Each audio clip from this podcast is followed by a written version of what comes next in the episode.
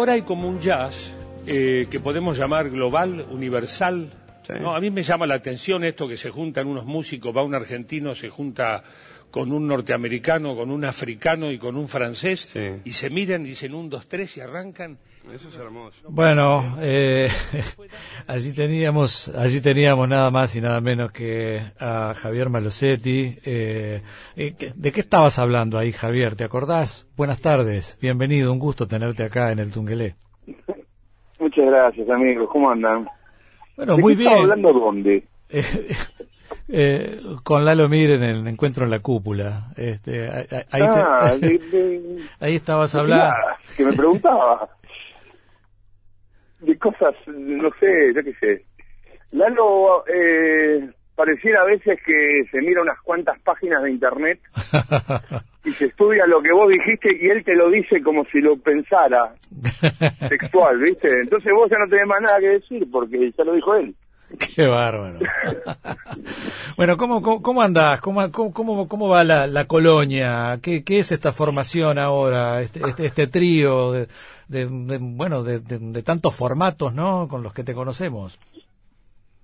La colonia es el, el último formato, con dos pibes que, que la rompen, que son Tommy Sainz y Milton Amadeo. Yo le digo pibes, son unos trentones, ¿no?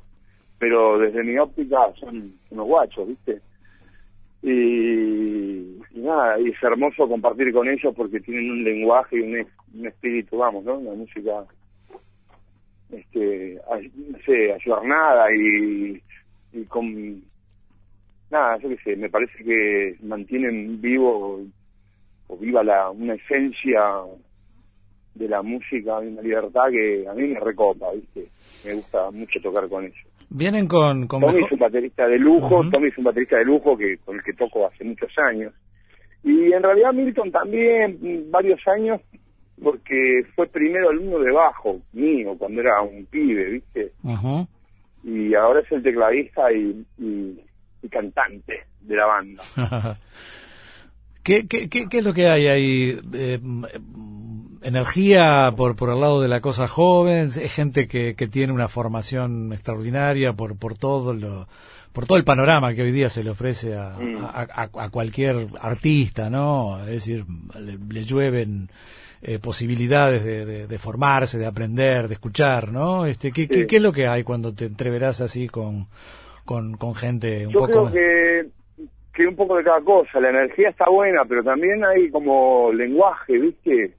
hay como un lenguaje musical muy muy florido. Eh, están en tema viste están en tema conocen lo que lo que ha pasado y son y son este protagonistas de lo que pasa pero sin sin este sin olvidar algunas cosas que son este tan tradicionales como para mí necesarias viste los músicos con, con un lenguaje moderno, pero que tienen una pata en algunas tradiciones de la música, son los que a mí más me gustan. Por más que después no suene tradicional.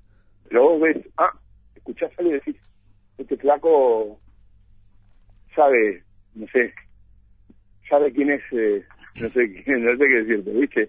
Con Tommy lo veo, él es un baterista muy moderno para tocar, pero le gusta escuchar también a, no sé, a, a músicos clásicos de jazz o, viste, y si bien a mí me encantan los músicos modernos que ni, pelota le dan a eso y que, yo qué sé, pianistas que se tocan todo pero que no saben nada qué pasó antes de Herbie Hancock, y no tiene nada que ver, ¿no? Te puede gustar también, pero siempre me gustan aquellos que, que tienen amores musicales de los años 50 para atrás también.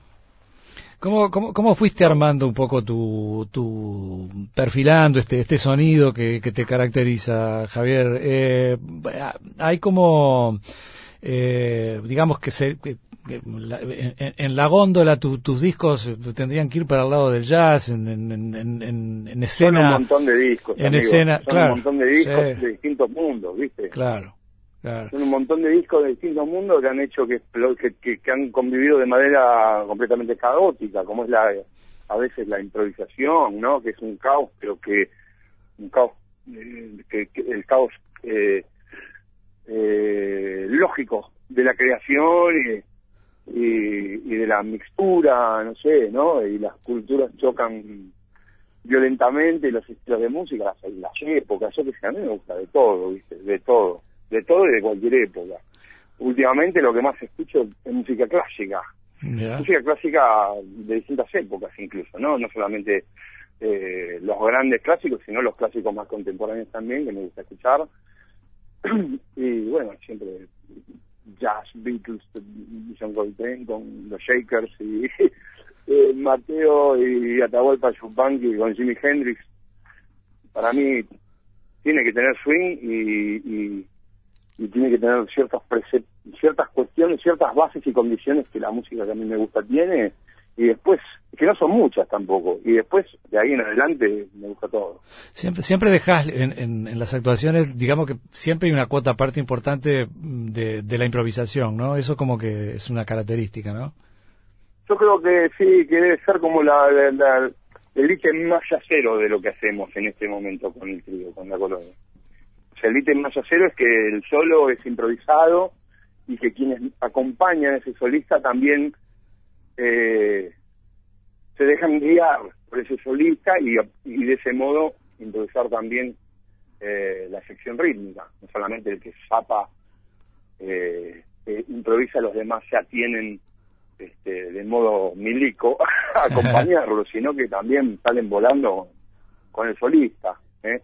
Pero bueno, esa puede ser una, una de las influencias del jazz, después, y la armonía quizás, un poco también y después, bueno, hay una energía que tiene más que ver con te, rock y te jugás mucho que tiene música negra un poquito más claro.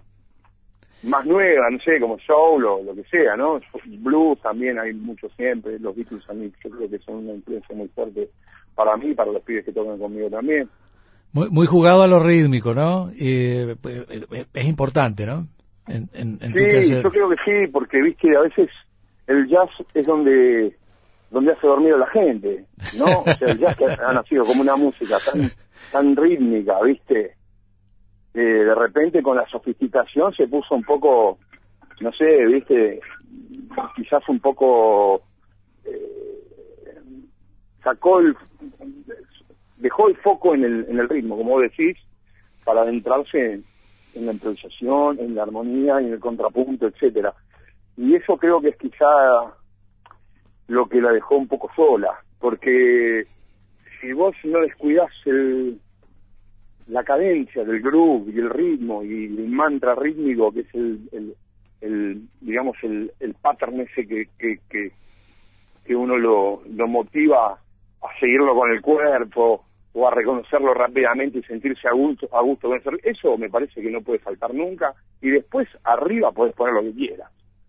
Si está eso, las notas no importan o sí importan, pero pero cualquier cosa va a andar, ¿viste? Porque si camina lindo y si tiene lindo ritmo, y si no, ¿viste? Ustedes en Uruguay saben bien de lo que hablo, el ritmo, ¿viste? Es una cosa... Eh, la armonía puede ser de Mateo, de jazz, de lo que sea, pero el ritmo no puede faltar. Bueno, y, dijiste bien, ¿no? Eso, eso es lo que te lleva también a un, a un swing, ¿no? Que, que es, es, fundamental, ¿no? Sí, nos sentimos todos partícipes, por más que, que no todos ahí en el lugar hacemos escuchado los mismos discos, pero el beat, viste, y el, el, pulso de la música creo que nos unifica sea la música que sea. Y el, el digamos que, eh, a ver, tu, tu punto de partida, obvio, ¿no? Es, es el jazz, pero, pero tenés una facha como, como de rockero, ¿no? este, llegás bien a, a, los rockeros, hasta, no sé, supongo yo que por una cuestión también generacional, ¿no? Pero... Eh... Sí, bueno, y bueno, porque me tocó, viste, acá también tuve la suerte de acompañar muchos años a Luis claro, claro. Y, y a partir de él, no sé, todo un universo de rock en Argentina que, no sé, que también tuve la suerte de poder de algún modo este eh, interactuar, ¿no? Con, con Papo, con Luis y con otros rockeros muy grosos de acá. Entonces, sí, tengo una patita ahí puesta también. Eh, aunque no me guste ni, comparta mucho lo que es la pompa del rock, como le decía Luis, la pompa del rock, la burbuja esa, la historia del rock, que a veces es medio pavota. Sí, Pero, pero muchos, muchos artistas de, ese género son muy, muy admirables para mí. Homenajeas bastante seguido, ¿no? Cada, determinados periodos mm, te, te mandás un, show de homenaje al flaco, ¿no? Vos sabés que me, lo, me encargaron uno una vez y después quedé pegado porque me vuelven a llamar. Queremos hacer un homenaje y quiero que vos eh, seas este, quien lo lleva adelante artísticamente. Y yo me copo, ¿viste? Por más que sé que si le preguntamos a Luis, che, vamos a hacer un... ¿Qué te parece si hacemos un show homenajeándote a tu música? No saca cagando. ¿Viste? O sea, no le estamos dando bola él me diría, toca tu música y dejate de joder. ¿Viste? Pero yo soy tan fan que, que a mí me, pinta el... Con Luis me pinta el Danger Four, ¿viste? Y los afectos, ¿no? Y los afectos, fundamentalmente, ¿no? Es una cuestión 100% afectiva, ¿no? decir... Afectiva no, pero pero la música me ha, me ha atravesado completamente. Ajá, claro. Su música me ha atravesado eh, transversalmente desde la primera época, desde el primer eh, proto Beatle que fue almendra, Beatle, Shaker, no sé, ellos estaban muy influenciados por los Shakers también, ¿no? Como con los, por los Beatles, eran unos guachos de 20 años en el año 1970 y, y los Shakers ya habían hecho los tres discos, ¿viste? es verdad. Hasta la conferencia. Es verdad, sí, sí. Así que, viste, acá eh, fueron una gran influencia para todos los próceres del rock argentino, Spinetta, Lito Nevia, Charlie García, todos fans de, los Shakers. Eh, tremendo, sí, porque digo... Es más, recuerdo una vez en la casa de Luis tomando whisky, hace, muchos años, ¿eh?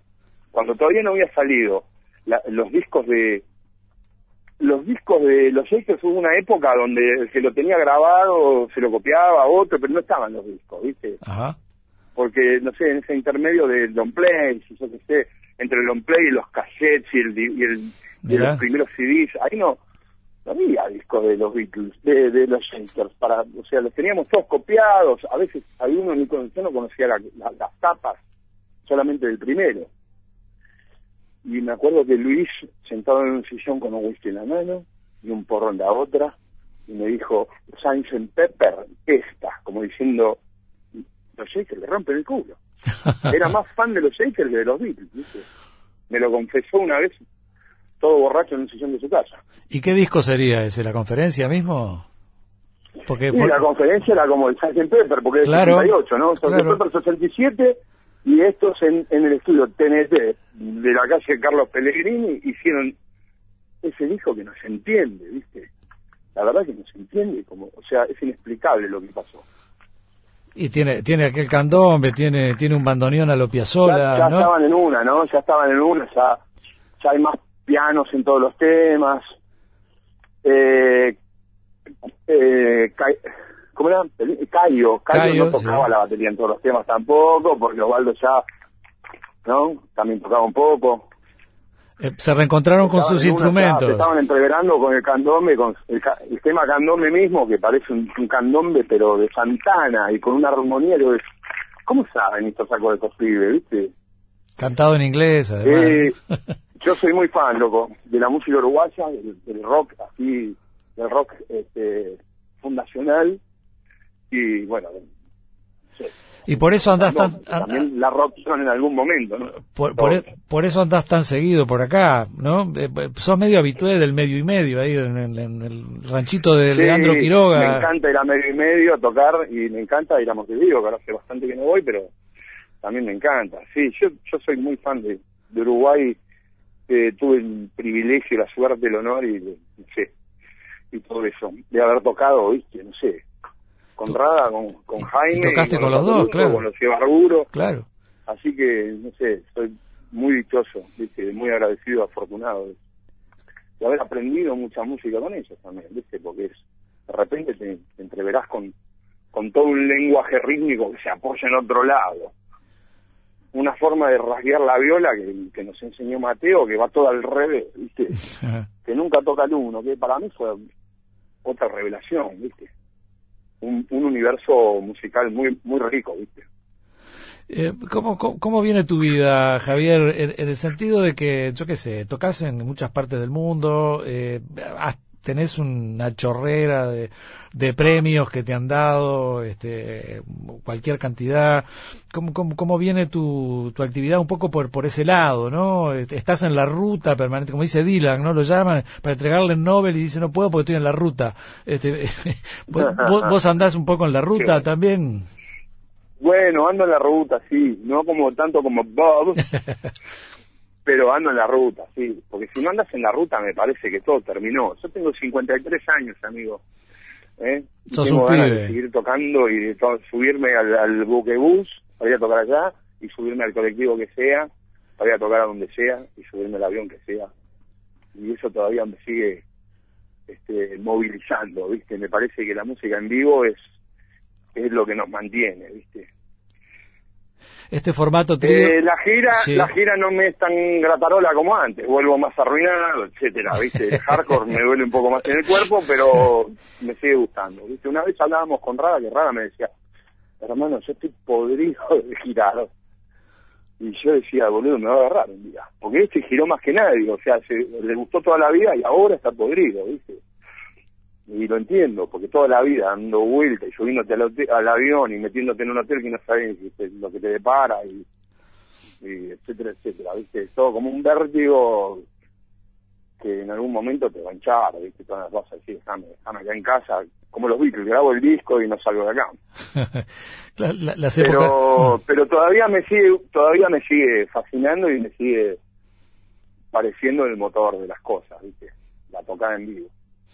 Bueno, que acá que vamos, que vamos a ver, eh, Javier, que en la sala Camacuá, eh, que... Voy a la sala Camacuá con el trío La Colonia, con Milton Amadeo en teclados y voz, Tommy Sainz en la batería, vamos a presentar el disco nuevo.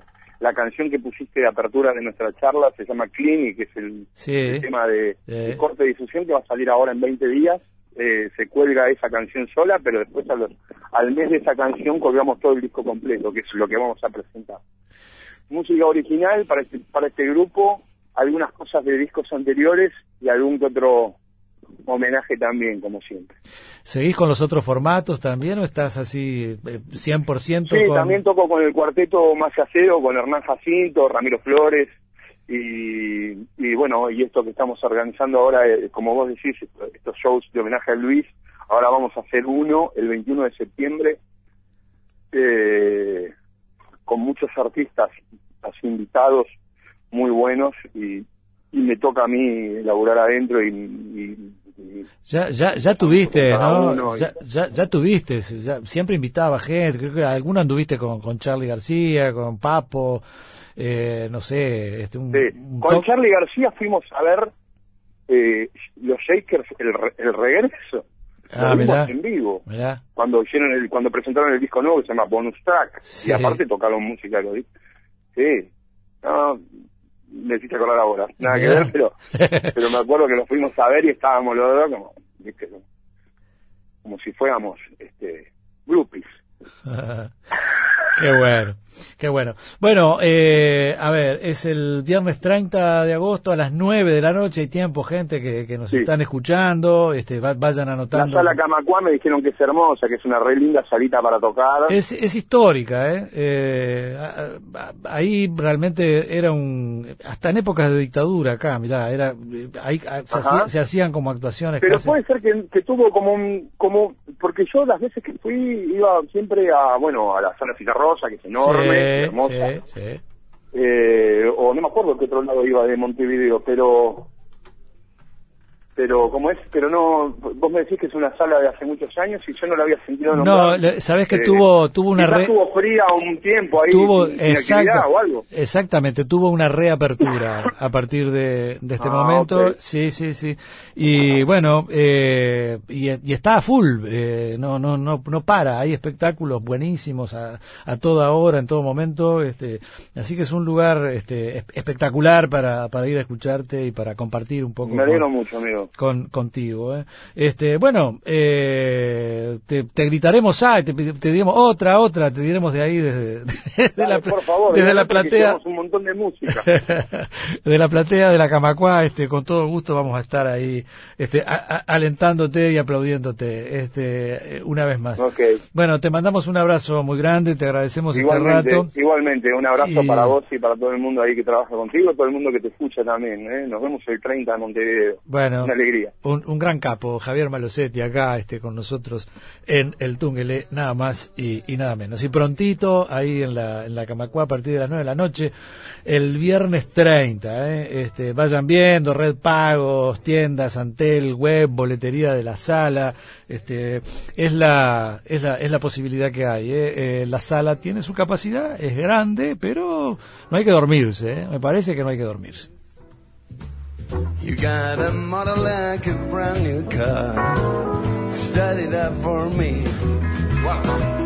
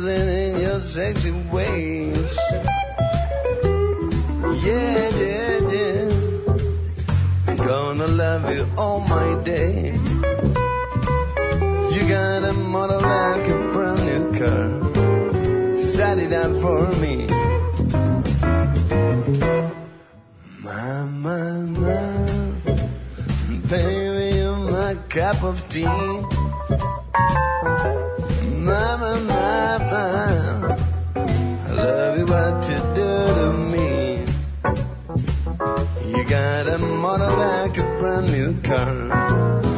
Set it up for me.